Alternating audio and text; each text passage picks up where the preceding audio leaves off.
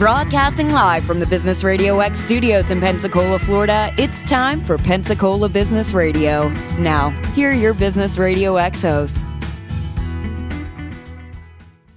Hey, good morning, everybody. Keith over here, broadcasting live, and I have uh, I have with me on the other side of the Skype uh, line here is uh, Mitch Stephen, who has uh, obviously been a guest here before, and uh, one of our regulars who is living in the real estate world, but has uh, is personally, if you ask me, sort of flipped it upside down. No pun intended. But uh, good morning, Mitch, or good afternoon, I guess it is by now. But uh, thanks for joining us. Hey, thank you, man. I- Flipped it upside down. I like it. You can have that one. I'll bill yeah. you later. Um, so for those that don't know, tell everybody kind of what you do in, in the world that you live in. Uh, I've been full-time creative real estate investor in San Antonio, Texas since March of nineteen ninety-six. I've probably purchased well over fifteen hundred houses and sold them since that time. And but I have a little bit of a unique twist. I like to owner finance my sales. So when someone buys a house from me, they give me a down payment and they agree to make payments to me for, you know, twenty, twenty-five, thirty years. So I am the bank. I'm not a landlord. And that's my my strategy of choice. It doesn't always work out that way. So I know how to do all different kinds of strategies to make money in creative real estate investing. But, you know, everything from subject twos to to mini storages and flipping contracts and I don't know, lease options, you name it. I've, I've, I've done it, but I, I like to do owner financing. I like to sell my houses on payments. So how does that make it different than an owner going to a bank? Well, it changes everything when you, when you don't have to go to a bank, because I buy my houses with private money. I use private people all over the United States. They agree to, you know, they tell me how much money they want to get out. And then I, I, I, go out in the marketplace and I find a property, and you know, let's say a guy wants to get out five hundred thousand bucks. He doesn't send me five hundred thousand dollars. He doesn't send it to an attorney. He doesn't do anything. He just waits for me to send him a deal. So I send him over a deal and say, "Look, here's a house I can buy for fifty thousand. I need fifty-two thousand for this house. Uh, I usually borrow two thousand more than it takes to buy it because there's always some expenses and advertising, sure. and it usually costs about two grand to find the kind of houses I'm looking for. And so I borrow fifty-two thousand from this private person, and I agree to give them an eight percent rate of return, and I agree to give them a first lien on my property as per the title company. Right. And they get a first lien on the property, and I'm going to owner finance that property for one hundred thousand dollars. So um, I'm able to owner finance that house, say, for one hundred thousand dollars with with ten thousand dollars down, and I'll carry the balance of ninety thousand dollars at ten percent for thirty years. So that's my model, and let's just run the numbers real quick. So I've borrowed fifty-two thousand dollars from my private lender. I owe him, uh, let's just say round numbers, three hundred fifty dollars a month. And, you know, if I don't pay this private lender, he gets my one hundred thousand dollars house. That's why I gave him the first lien. So he's, you know, in a reasonably protected position, the guy who loans me the money. He um he's making eight percent, which I, I think eight percent is a fair rate of return. What do you I'd think, say it's Keith? A pretty darn good rate of return. Yeah, well, given the fact that if I don't pay you the eight percent that I'm promising you, then you get my one hundred thousand dollars house. Do you think that's a pretty safe position yeah, or a reasonably yeah. safe position? Yeah. You know, so so I'm paying this guy three hundred fifty dollars, and then I sell the house for one hundred thousand dollars to a person who wants to live in it, and they give me ten thousand dollars down, and they move in, and they owe me, uh, you know, eight hundred fifty dollars a month, principal and interest. So I've picked up ten thousand dollars up front, and I picked up five hundred dollars cash flow. See, they pay me the eight hundred fifty dollars, and then I got to pay my lender three hundred fifty dollars, and I keep the five hundred dollars in the middle. But the real trick is, is I'm not a landlord. It's not my air conditioner. It's not my sink. Right. It's not my toilet. It's not my hot water heater. So if, if, you know, if the person I sold the house to has some maintenance to do on the house, it's his maintenance. It's not my maintenance. I sold the house to him on payment. So I am not a landlord. I am the bank. Right. And that's how that works. So with you being the bank and stuff, do you have a minimum, you know, dollar investment that you that you need to happen to make it worthwhile? Well, I try to accommodate all kinds of private uh, in, uh, investors because, you know, sometimes I, there's a lot that I can pick up for ten thousand dollars that I can sell for thirty thousand dollars. You know what I mean? I can owner finance for thirty thousand dollars. So, uh, you know, those low amounts don't come around as often. I average about thirty thousand dollars to sixty thousand dollars per. That's what I need per purchase, per acquisition, between thirty and in. in sixty, but that doesn't mean I don't have twenties and fifteens sometimes. I mean, there's a whole lot of things you can buy. I've bought mobile homes on land. I've bought mobile homes on rented lots that I didn't own and owner financed them. I've, I've bought all kinds of stuff right. that, that is related to someone's home. I mean, it's their home. Someone lives in it or lives on it, you know? Yeah. Okay. So, so you, so you've got a, a network of, of private investors that, that help jump in or at least back you. And then you've got your, your customers or your clients, and that's just John Q Public, right? I mean, anybody looking for a house, you know, can find you somewhere and, and, and come and, and see what you got. Is that correct? Yeah. Well, my, my inventory is held at homes two go dot net, homes, the number two go dot net. And that's where I post my inventory for people to see. Now you'll go there and you'll have to enter your name and your email address, uh, and your phone number to get in. But that's how I keep track of, you know, that's how I stay in touch with my customer base. Um, you can opt out of any text messages you get from me, but I'll be sending you a text saying, you know, I got another house for sale with owner financing. Would you like to see it? Click here. And if you ever want off that text message list, you just reply with the word stop and it automatically gets you off. But you got to give me your information to get in. Yeah. So yeah. I can, and know. Then where, where's your, is your inventory specific to one location, or are you all over the place, or is it global or U S or what? Well, it, it works in a lot of the U S. It doesn't work in every part of the U S, but, but, um, I'm in San Antonio. I just deal in San Antonio. So all, almost San Antonio, maybe I have a few houses in Houston or Dallas, but I mean, um, those are little, you know, partnerships I do with people that I've, I've met and like and have done business with for a long time. Right. Um, but I mostly bought those fifteen hundred houses in my hometown. So there's not a lot of streets that I haven't it doesn't have owned your, a house your sign on, on them. Yeah, it's like someone goes, oh, I live over on, you know, Finfield. I said, yeah, I, I have. A, I've had a couple of houses on Finfield. Yeah. So it doesn't really matter. We play, we like to play a game. My wife and I, we drive through town, and well, she doesn't like to play it, but I like to play it. She, she's actually sick of it. But uh, we drive through town, and I just, as we start crossing streets, I start going, I've had a house on that street, and I had a house on that street, and I had a house on that street. Yeah, she's We've over had a house on now. that street. Yeah, she's over it, but I never get over it. I, I don't know. I'm I'm a house junkie, so I hear you. Uh, I'm addicted. So, and okay, so now one of the cool things that you do is that you teach a lot of other people how to do this. So you're not just, uh, this was a skill I know because we've talked before that so you sort of fell into and realized you were good at and gave it your all, and it's been very successful, but now you're teaching a whole bunch of other people how to do it too. Yeah, well, I wouldn't say, you know, it's all relative. Uh, there's people out there that teach thousands of people a year. I, I'm not a millhouse. I teach some people how to do it. I'm, I'm pretty low key compared to most people. For one is, if you hire me, I don't sub you. I don't sub you out to one of my students who bought twenty houses last year. Right. I mean, you get my phone number, so you're talking to me. So I can't take hundreds of people per year. I can maybe take thirty people a year, but it is one on one, and it is kind of it's it's it's it's in, what's the word? Intimate. It's it's mm-hmm. more intimate than the the other the other sure.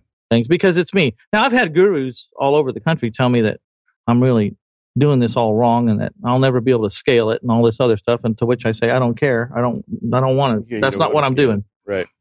Yeah. So, um, okay. So walk me through some of that. What is some of the, some of the stuff you're teaching them? Like, how do you get started in this?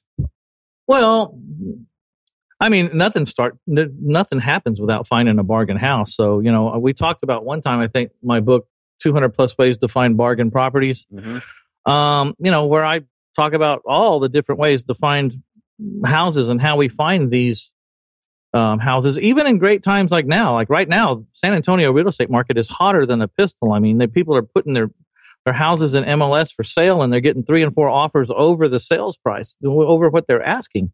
So people are competing for those houses.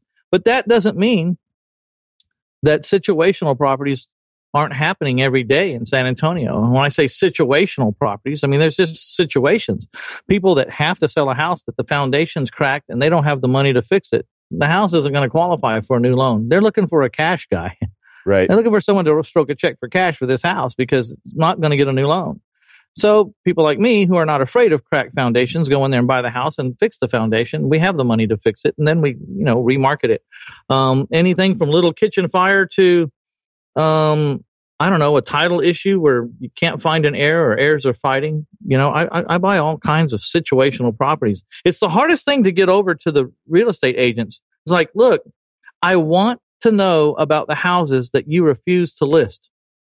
Right. The ones you turned right. down. I, I need that. And they're like, well, why in the world would you want that? It says, well, I live on a different planet than you. Right. I can solve the problems that you can't deal with. You know, three days before foreclosure. You can't list a house and expect to sell it and have a closing in a, in a realtor's mind, you know what I mean? They're yeah. used to taking weeks or months to close. Uh, you know, I can close in twenty-four hours. I, you know, I can stop that foreclosure. I know how to stop it. I know. Anyways, I know how to do it. Yeah. So when you're going to throw it in the trash can, pull it back out of the trash can, send say. it to me. And if I buy it, I'll send you a check for a thousand or five hundred or fifteen hundred, whatever it can take. Right. I'll send you some money, but it was all money. It was all found money, right? Because you're going to throw the lead away. Right. Right. Exactly. As I say, one man's trash is another man's treasure, right? That's right. That's right. And so I mean, that's what, I mean, I spent twenty-two years in San Antonio cultivating these relationships with, what do they have? ten thousand seven hundred forty-three realtors, I think, wow. uh, last I checked, here in town. And so, you know, I only need to be friends with about one hundred of them that know what I'm doing, that appreciate what I'm doing, that understand, because every realtor in the world that's doing anything at all comes across at least one deal a year they should buy, right? But they don't. And yeah, so exactly. I, I just want them to think of me second. You know, think of yourself first, and then you don't buy it for whatever reason. Right. Then call me second. And if I have one hundred realtors like that, that's one hundred houses a year. So I I'm, I'm, I love my realtors, the ones that – I love the one hundred. You know, the other right. ones I'm, I'm I'm I'm I'm trying to date, but they, you know, they, they're running around. They're, they're not, not taking you out to dinner, are they? Yeah, they're, they're not saying yes to my, you know, I'm proposing to them. They're not right. saying yes. All right. So so if you want to be, let's just say you wanted to become a real estate investor, or you wanted to be on, on the private side of this, how does that work? You know, can I call you and be like, hey, I'm I'm one of the guys that can throw some money at some things, and, and you know, is this a good investment for somebody looking to build a portfolio or make a, a quick dollar? Or how, you know, how's that I, you know, if you're, I can't stop anyone from calling me. If you want to call me, call me. I, my phone number's everywhere. I'm not hard to find. You just have to know how to spell my name. I have two first names. It's Mitch, M I T C H, and my last name is Stephen, S T E P H E N, like a first name. And so I got, you know, just don't put an S on the end or a V in the middle, and you can find me. I'm all over the place. Um, you can mostly find me probably under the book series, My Life in a Thousand Houses. Or you can go to one thousand houses dot com. I'm all over the place. But um, yeah, if someone expresses an interest, I just start sending over a deal to them and say, look, well, here's one. You want to do this house, or, you know, it's it cost, you know, it's going to cost me this much. And these are the particulars on it. This are the houses that sold down the street, and this is what I can own or finance it for. And this is what's going to happen.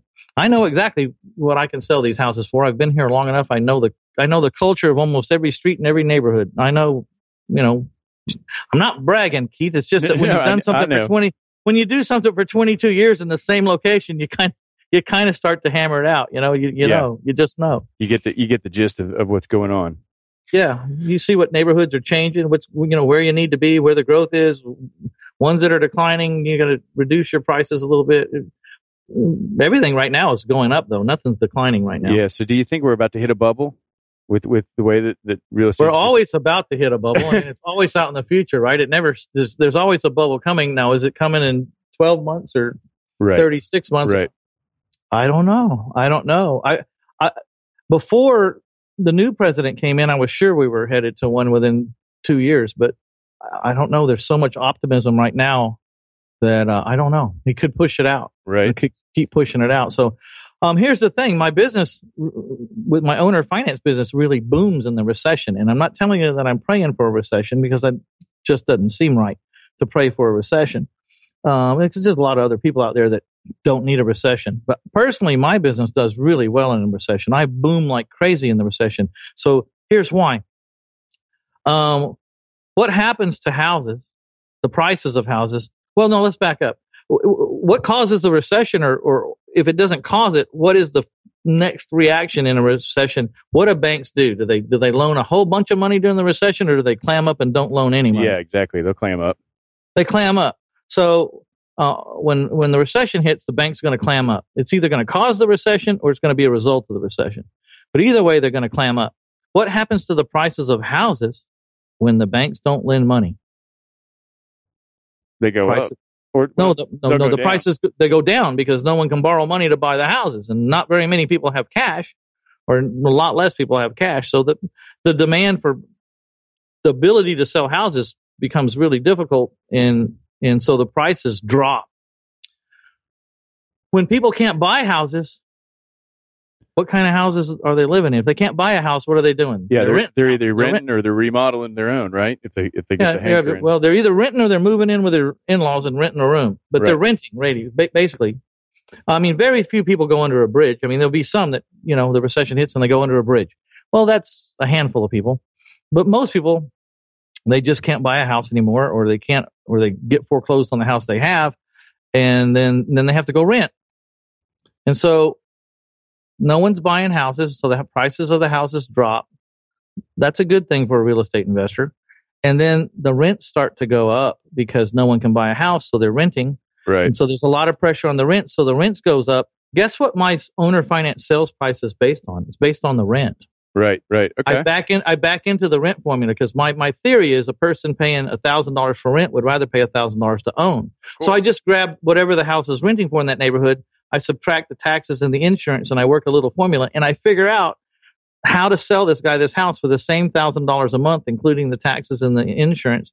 But all he has to, the separator is he has to have a down payment that I'm happy with. Right. So, you know, I'm letting his down payment be his credit, because the people that I'm selling to don't have good credit. Well, so that was going to be one of my questions was, are you checking credit scores and things like that? Well, I look at them, but I expect them, you know, I, you know, if they had perfect credit, they could go get a loan. But even people with perfect credit couldn't get a loan in the recession. They just didn't want to give out money. I mean, they eventually they could, if they hung in there and kept giving them paper after paper and and verification after verification, they could finally get a loan. I knew people with seven eighty credit scores that took months and months to get a loan because right. It's just like the bank just didn't want to part with the money, but they would eventually if you just didn't go away. And then their their rent stays the same, right? Their payment stays the same regardless of what how the market goes up or down? Well, the the rents will go up in the recession. So here's my point. In a recession, the reason why my business is good is because I own or finance houses and I use other people's money to buy the houses. I don't need a bank on either end. I don't need a bank to buy the house during the recession, which is a good thing because the banks quit lending, right? That's why the prices fell, because the banks quit lending. So I go to private people and I buy these houses at the low of the low. A private people loan me their money and I buy the house and I give them a first lien on the house and I pay them eight percent interest, payable monthly, annual interest, eight percent annual interest payable monthly. So I didn't need a bank to buy it. So now I can buy all the houses. I, you know, in, in the recession of two thousand eight, by two thousand nine, I was buying a house a day. Wow. I bought a house a day for forty days in a row and, until I scared myself. Yeah, right. Because that's, when you're buying a, a house a day, you're not selling a house a day or you're not fixing a house a day. You're just buying houses, throw them over your shoulder, going to the next one. And you look up one day and you have forty vacant houses. Right. So it kind of scared myself.